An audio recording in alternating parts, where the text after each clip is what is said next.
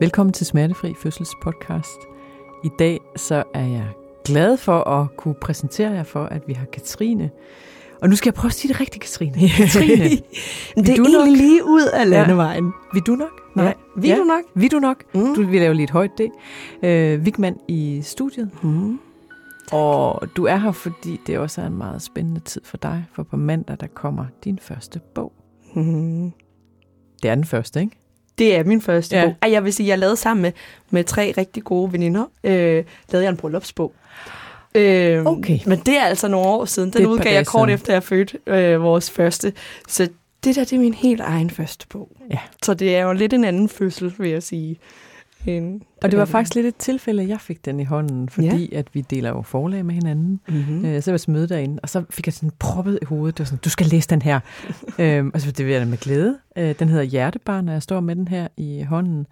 Øhm, jeg kunne godt tænke mig, inden at vi går ind, og der sidder garanteret nogen, der lytter med, som er meget interesseret i det her emne, også Katrine, fordi den mm. handler om fertilitetsbehandling, mm-hmm. og den handler om øh, længselen efter et barn. Mm. Vil du fortælle, hvem du er? Øhm, fordi du har jo mange kasketter og titler, men hvordan ser du øh, dig selv i dag? For jeg tænker på dig som iværksætter, men hvem er du, Katrine? Mm.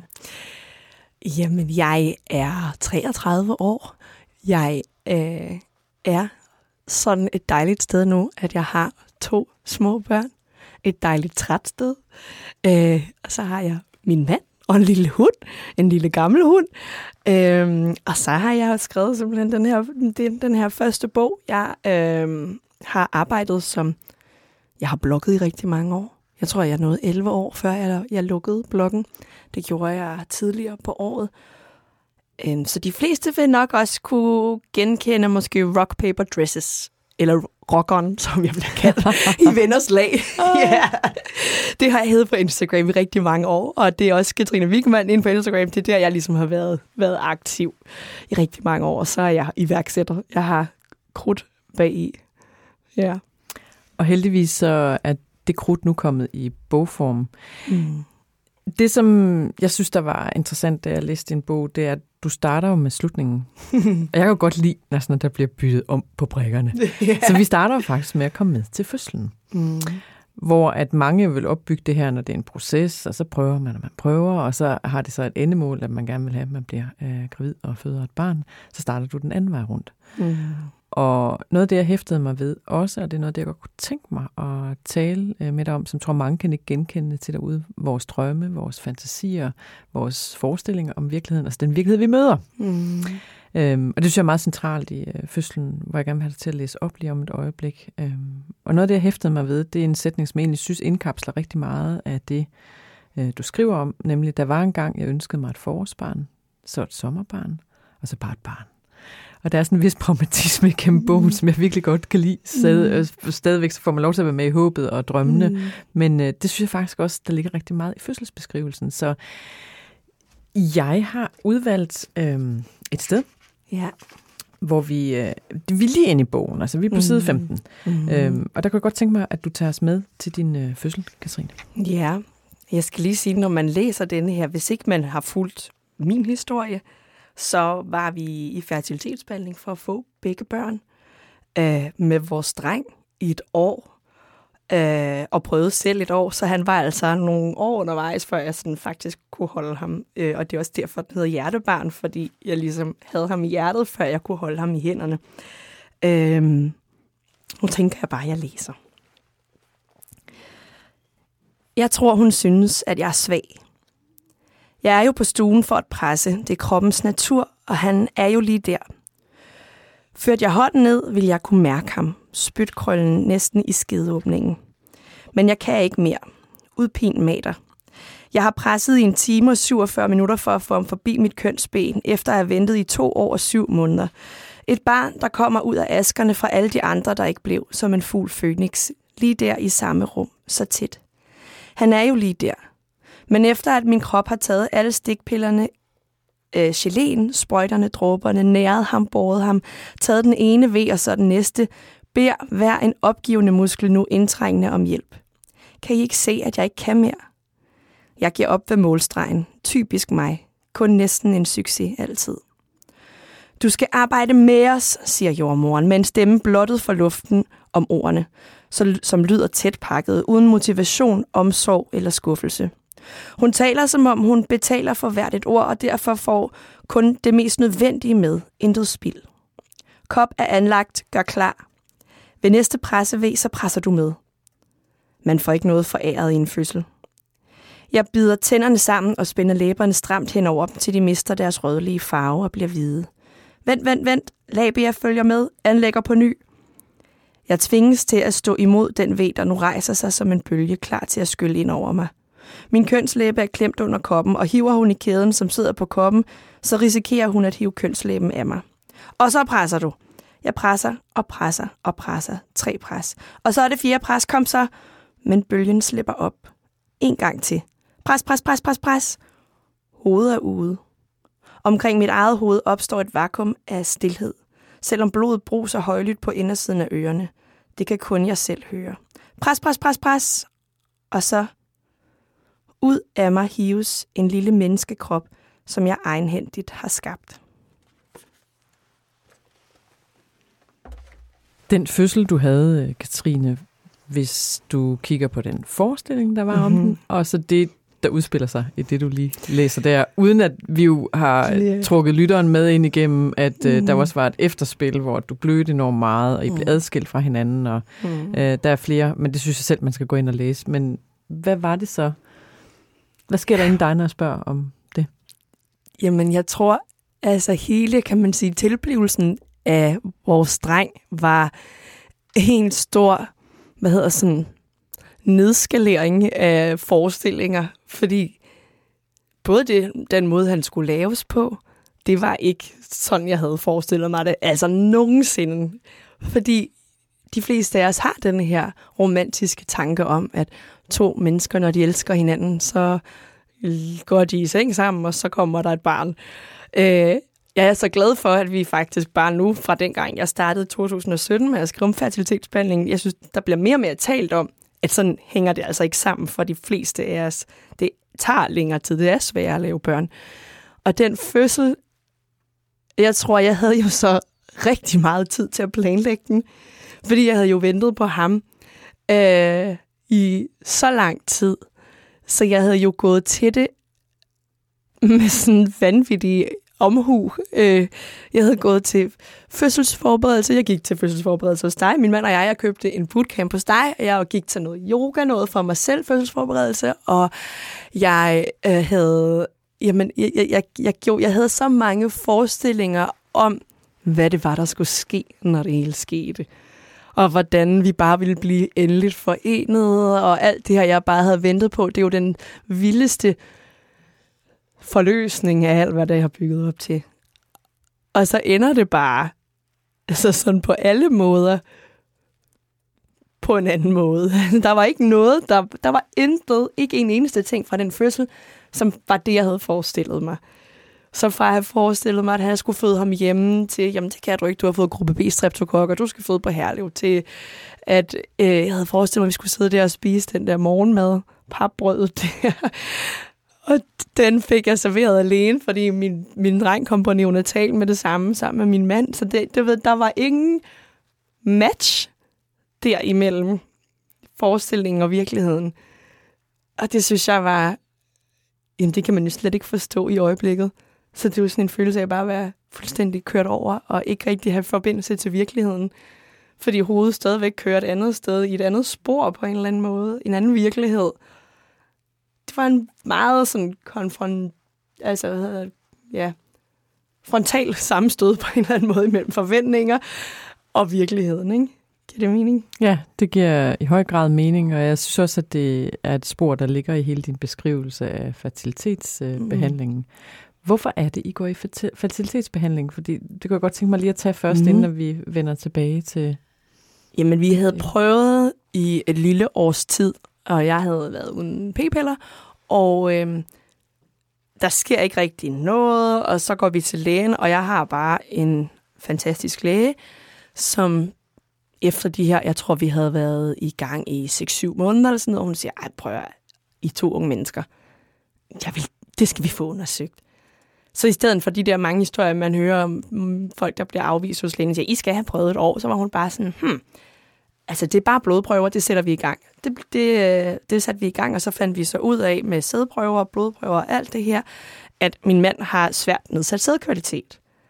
Og for to unge mennesker, han er fem år ældre end mig, men altså han var jo på det tidspunkt lige omkring de 30, 32, øh, at han ikke skulle kunne få børn. Han har aldrig røget, vi drikker ikke noget særligt, vi er slanke, vi spiser inden for rimelighedens grænser, blandt selv slik om fredagen og lørdagen.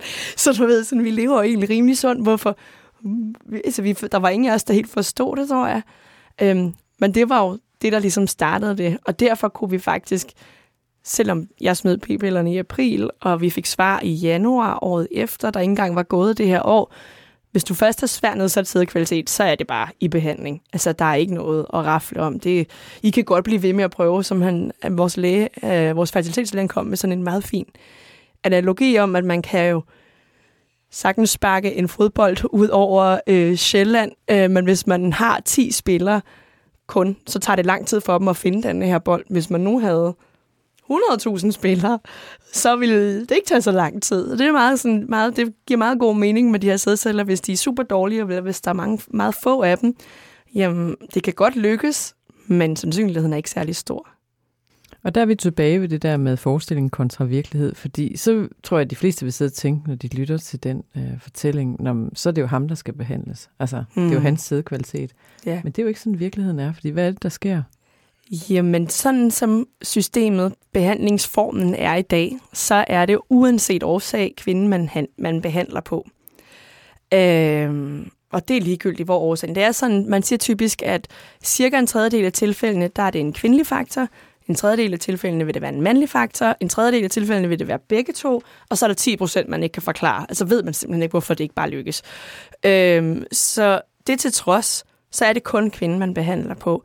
Øh, det synes jeg er så uretfærdigt, men det er sådan, som virkeligheden er. Det er kvinden. Man, man ligesom giver hormoner, man får til at modne en masse æg, får taget dem ud, og så får man jo den her sædprøve, som man så oprenser. Og i vores tilfælde, der er jo så nogle grader, man kan blive insemineret, hvor man enten ikke får hormoner, får lidt hormoner, øh, men det er meget lidt invasivt. Øh, nogen kan hjemme inseminere. Mm. Så er der IVF, og så er der ICSI. Mm.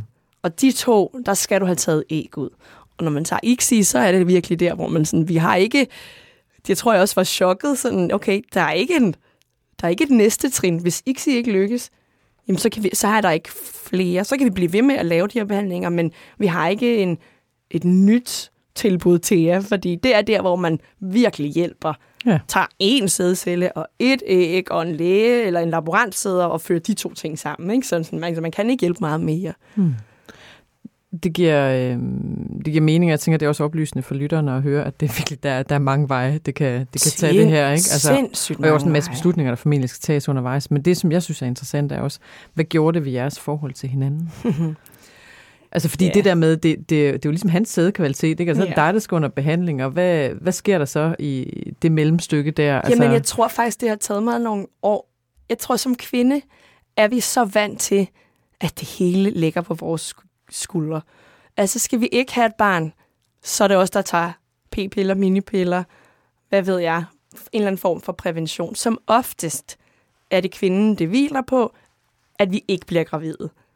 Og når vi så skal være gravide, så er det også kvinden, det faktisk hviler på. Så på en eller anden måde tror jeg, at dengang, så var jeg egentlig bare sådan, jamen det er jo bare sådan, det er, uden at tænke mere over, okay, forskningsmæssigt, hvorfor er vi ikke kommet længere? Det er meget ja, mindre invasivt, hvis jo, vi nu kunne bedre sædcellerne, end at tage mine æg ud. Ja, der er jo sådan et stort hvorfor, der opstår, men det må mm. være den måde, hvorpå forskningen er anlagt. Altså historisk, yes. at man har sat meget mere ind på øh, det, som jo er et historisk grundlag også. Det har vi vidst lige siden tidens morgen. Det har altid været i de der ægteskaber, hvor man ikke har haft mm. den videnskab øh, mm. tilgængelig. Og det er også noget, det du skriver om i bogen. Mm. Altså det har været kvindens skyld, ikke? Altså, at man Jamen hvis man ser sådan nogle, når man ser rigtig, altså ikke tilbage i historien, nogle af de her konger for eksempel, der aldrig har fået børn, og så har de skiftet konen ud, for det er jo kvinden, altså det er jo konen, der er problemet. Nemlig. Så har de fået en ny, altså det, det har bare altid været vores skyld. Og jeg tror også derfor, så det, lige da vi startede, var jeg sådan, det var jeg jo vant til. Jeg har taget p-piller i 10 år, så det, vi ruller bare. Og så er det måske mere sådan på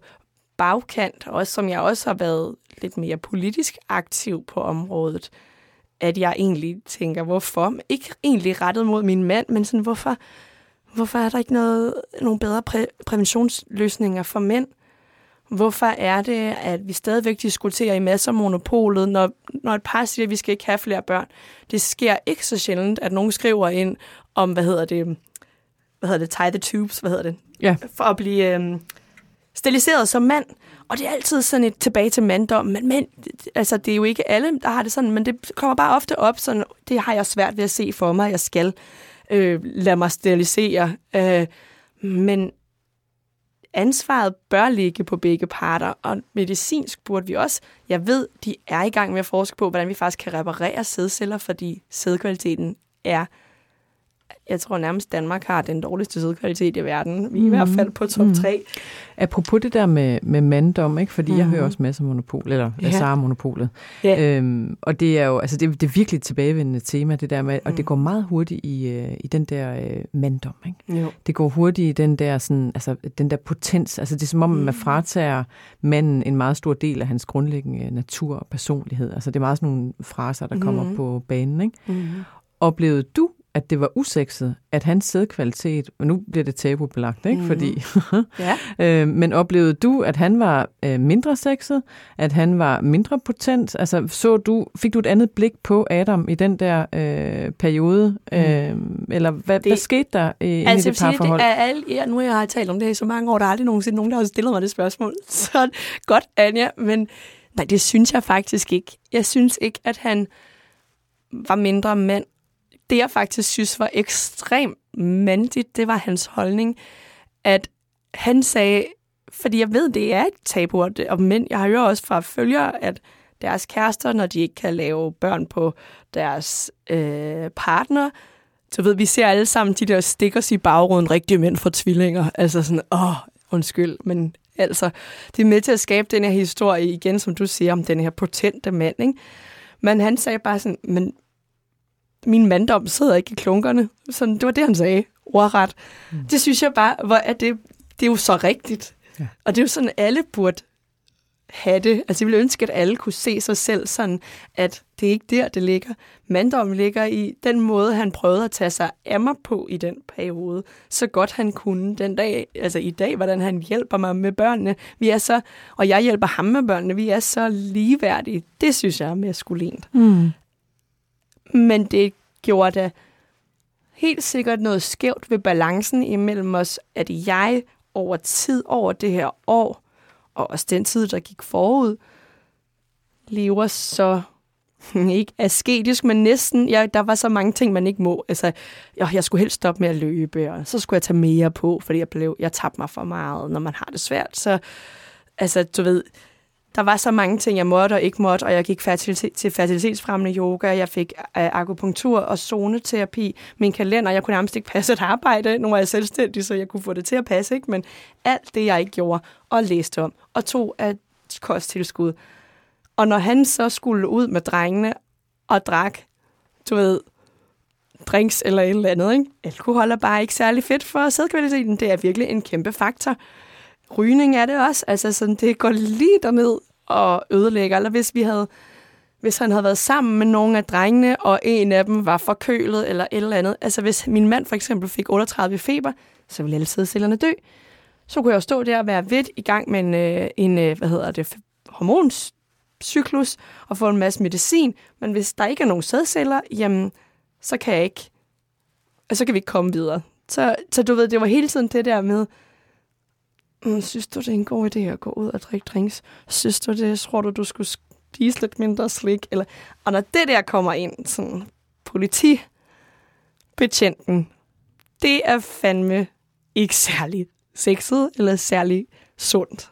Det er åbenlyst giftigt, og det tror jeg alle kan sætte sig ind i, også selvom de ikke har været i det forløb. Man kender det jo også i reminiscenser og alle mulige andre ting i mm. parforholdet, hvor det, det kan blive rigtig giftigt. Altså man begynder at overvåge hinanden, ikke? og der begynder at komme yeah. kontrol, og der begynder at komme selvjustits, og hvornår stopper min selvjustits i yeah. forhold til hans. Altså der, der er de der grænser, der bliver flydende. Ikke? Mm. Øhm, men, men det er jo bare også, svært, når man lever man... Sådan, når man er så meget under pres, og jeg skal gøre så mange Præcis. ting. Præcis. Så og I har også været unge. Altså jeg tænker, I har jo ikke... Ja. I har jo, men det, men det, det leder mig til at, at tænke, hvordan lever man sit liv, Katrine? Ved siden af hele det der regime, som det jo er at holde øje med cyklus og passe på sig selv. Og, altså mm. der, der er jo meget fuldstændig oplagt skyld og skam i forhold til ens uh, livsførsel, mm. uh, der ligger lige for. Ikke? Men synes du, at I kunne leve livet, imens at I var i den proces sammen? Det synes jeg, vi kunne de første måneder. Altså sådan jeg kan sagtens huske de første, den første ægudtagning, der havde, der havde det altså, ganske stille og roligt, og jeg fik også, altså, du ved, et glas hvidvin dagen inden, jeg skulle have lagt æg op, eller, eller altså sådan noget helt vildt almindeligt, og som på ingen måde er skadeligt. Men bare det, det gjorde jeg, men som det ikke lykkedes, det var jo hele tiden et spørgsmål om at optimere, optimere, optimere, fordi hvis ikke jeg gør det, så er risikoen for, at jeg skal blive i den her pinsel og have det så dårligt, som jeg har det, for stor. Så derfor er det jo hele tiden det her med, at hvad kan jeg gøre for at gøre det bedre, så jeg kan slippe for det her? Hvordan så jeg kan komme ud af det her? Og det skøre er, nu starter vi jo med fødslen i bogen, men så langt i behandling havde jeg ikke engang tænkt. Jeg havde ikke engang tænkt på en mave. Jeg havde bare tænkt, at jeg skulle bare have en positiv test. Det var bare det, det handlede om. 100 procent. Og jeg tror, at billigtest.dk, eller hvad end din, hvad det hedder derude, et eller andet. Altså, det tror jeg, jeg har været der storkunden i en lang periode, ikke? fordi jeg bare har testet ægløsningstest, øh, da vi selv prøvede, og så bare graviditetstest. Altså, jeg gik fra at købe de dyreste til de billigste, fordi mit forbrug var så voldsomt. Mm. Ja. ja, så både, både det der øh, nærmest øh, asketiske, man kan komme ind i i forhold til, at så kommer der en særlig livsførsel på en eller anden måde, mm. men det lyder som om I virkelig, altså, at du har søgt at afbalancere det, ikke? Mm. Øh, men øh, også det der, altså, fordi det kommer sådan noget systemregime, ikke? Jeg tror også, du mm. skriver et sted, det der med, hvornår nu kan jeg huske, hvordan du formulerer det, men det er noget i retning af, øh, altså hvordan kan man gøre videnskaben sanselig? Mm. Fordi det er klart, at i den proces, så kommer der også en masse pligtsex, ikke? Fordi det skal jo være mm. på minuten i forhold til, mm. nu er der ægløsning. Mm. Øhm, og der kunne jeg godt tænke mig at spørge øh, dig om, hvad har det gjort i dag hos jer, altså i jeres forældreskab, øh, og har været igennem den proces sammen? Altså har, du, har, I, har I talt om det, eller har du tænkt over det, hvordan det har mm. trukket mm. spor, det I har været igennem? Fordi vi er jo alle sammen igennem nogle livsperioder, mm. men det er jo en mm. meget særlig intens livsperiode, I har ja. været igennem. Ja. Altså man får prøvet hinanden, man laver virkelig hinanden ja, at kende. Ikke? Man. Jo, også fordi øhm, de jo stiller grundlæggende spørgsmål. Det er også lidt jeg er også lidt inde på i, i bogen, men altså, skal man skal det overhovedet være os? Er der en højere mening med, at vi ikke kan lykkes? Altså, skal jeg finde en anden? Skal, altså, du ved, man er jo helt ude, eller skal vi have en sæddonor? Altså, hvad er forældreskabet? Er det DNA'en? Eller hvad vil du sige til, hvis sådan opfrægter mig at, til at spørge, om vi ikke bare skal skifte dig ud med en sæddonor? Eller sådan, wow, det er jo... Du er ude og altså helt ude, skide skulle jeg til at sige, du er helt ude og tage de sværeste snak, du nogensinde kommer til med din partner. Og det er jo også derfor, at skilsmisseraten blandt folk i behandling er bare højere. Den, det er bare et ekstremt pres. Og hvis du så... Altså, om, det vi arbejder hen imod, er jo at blive gravid. Det vil sige at få de her små børn. Og alle, der nogensinde har haft små børn, ved, at der er man bare yderligere under pres. Alle, der har små børn, er under pres. Så jeg tror, at det er jo sådan en ekstrem af Jamen for os, det er jo 5-6 sygt hårde år stadigvæk, ikke? Øh, der er så mange ting i det der, fordi jeg synes, vi var gode til at passe på hinanden, og vi prøvede at rejse og gøre nogle gode ting undervejs, da vi var i behandling. Øh, men det var også bare så intenst så at blive forældre. Og bare det, altså at prøve at få et sexliv tilbage. Hvornår skulle vi gøre det? Altså med små børn, vi er så trætte, og altså, jeg synes virkelig, det har været svært, men på en måde, hvor det er svært for alle, men så har man bare lige den her bagage, der ligger sådan i baghånden. Men nu tror jeg, at vores gave har været, at vi har været kærester i 15 år. så vi har jo vi har jo haft det hele op og ned. Vi har jo, det er jo nærmest en livscyklus, ikke? Så vi har jo også, vi ved jo også godt derude i horisonten, der kommer bedre tider, der kommer tid til os to. Og ja, vi har også bare været rigtig gode til at bede om hjælp. Altså, vi har gået til parterapi af et par omgange for at tale sammen og for at skabe det her tillidsrum imellem os, fordi når man jo bare ikke over madpakker og ulvetime og det ræs, det er at være forældre. Har du nogensinde tænkt, om det var det værd? Altså fordi man kan sige, når så går man, der er jo meget sådan en klassisk fortælling, der hedder, så går, så går du igennem den her proces, og du kæmper så meget for noget, der kommer et enderesultat, mm. men du kender jo ikke det enderesultat. Nej, altså, det er jo også det, der er så ligesom, ligesom folk, der dater helt vildt, ikke? Altså, yeah. Og så endelig så får den der kæreste, så viser det sig, at det er et menneske. Altså, ja. ikke? At det, ja. det kan være sådan lidt samme... Øh, 100 procent. At man, man har den her igen tilbage til forestillingen og ja. virkeligheden, ikke? Jo. Øhm, har du nu sådan tænkt, om det var det værd? Altså, fordi det er jo ofte pinefuldt at gå igennem. Øh, altså, det, kan, det gør jo noget ved en som menneske. Det er tydeligt at høre på din fortælling, og mm. det har mm. gjort noget ved jer som øh, par. Men var det mm. det værd? 100, altså børn, det må man, alle der nogensinde får børn, jeg tror ikke, at de, det er jo det værd. Men vi har da også kigget hinanden i øjnene, når det har været, altså når det har været rigtig ekstremt. Altså når man, øh, når, og det er det jo bare nogle gange, altså, wow, når det er allerhårdest, så tænker vi da bare lige sådan en gang imellem begge to. Sådan, jeg kunne huske, min mand en gang, jeg havde ikke engang selv tænkt, det mærkede men min mand sagde, jeg er simpelthen i tvivl om, om det at have fået børn, var det rigtigt for mig? Altså, om, om, om jeg kan finde ud af det. Øh, og først, da jeg først lige havde været sådan, ej, hvordan kan du sige sådan? Så var jeg sådan, fedt, du faktisk er ærlig omkring det, og vi kan have den her samtale, fordi jeg er egentlig enig med dig i, at det er virkelig hårdt. Øh, altså, det er jo bare ekstremt, og det er også det, jeg synes, der er lidt med alle i behandling. Du ved, når vi er færdige i behandling, når du når den her syv scanning, og de ser, at der er et hjerteblink, så er du altså bare videre i systemet. Så er du bare gravid med alle de andre. Og du har bare, altså din vej dertil har bare overhovedet ikke været sådan, men det forventes, at nu kører du bare af de samme spor som alle andre. Øh, og det er altså rigtig svært, øh, både for parret, men også for en selv sådan mentalt. Men vel også en lettelse, Katrine, fordi jeg tænker, det der med at blive normaliseret, alt hvad man vil være fra begyndelsen er jo bare normal. Altså, Jamen, jeg tror, det tog, men der... jeg, jeg skulle være mor i, i et, altså et, et, et år. Altså, jeg tror, det var sådan noget, da min dreng var 14 måneder eller et eller andet, hvor det ramte mig sådan, gud, jeg er ligesom alle andre. Fordi i en lang periode havde jeg også følelsen af, at jeg ikke kunne tillade mig at brokke mig over manglende søvn, eller sådan, fordi jeg havde jo gået igennem alt det her. Du har selv bedt om det, ikke? Altså, at jeg skulle begynde at stille spørgsmålstegn ved det, om det var det værd, eller om jeg synes, det er hårdt det kunne, tillod jeg ikke mig selv i så lang tid. Så det er ligesom... Jeg kan huske, jeg var nede på Nyhavn med min dreng, og jeg fik sådan en... Det var helt sådan en åbenbaring, sådan, gud, hvor er jeg almindelig, og hvor er jeg taknemmelig. ja. Jamen det her med... Hvad er det ordinær, var det dog lykkeligt. Jamen det er jo sådan, det ikke det er. Altså, vi, på de der store linjer vil man jo bare helst være ligesom alle andre. Altså, ej, det ved jeg ikke, om man vil, men jeg vil i hvert fald rigtig gerne. Ikke? Altså, det er bare det at have det her barn, der sker jo også noget med venindeflokken, det sociale, at lige pludselig kan jeg jo faktisk tage del i en samtale. Jeg kan være få, jeg, jeg er med på sproget. De, der har, de mødre, der har børn, altså i, når man mødes med sine veninder, der går jo fem minutter, så taler man om børn. Og når du så ikke kan være med i det, så sidder man som den her odd one out lærer jo et sprog, fordi man hører det, og man prøver at kopiere noget, men man kan jo ikke mærke det, og man kan ikke føle det, og når man så faktisk gerne vil være en del af den her gruppe, så er det sindssygt smertefuldt at sidde med. Så jeg tror bare, ej, hvor er det dejligt, at jeg har et barn, der ikke sover. Det gør han stadigvæk ikke, selvom han snart bliver fire.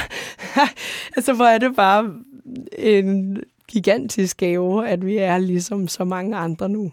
Ja, så kunne dele de ting i øh, fællesskabet og kunne spejle sig hinanden Præcis. har betydet rigtig meget. For man kan sige, det er jo også, det er jo også en virkelighed, fordi noget af det, jeg, jeg tænkte på, det var, øh, i forhold til, jamen så går man den her proces, i forhold øh, at blive øh, fertilitetsbehandlet, og mm. øh, der kommer en graviditet ud af det, og der kommer et barn ud af det.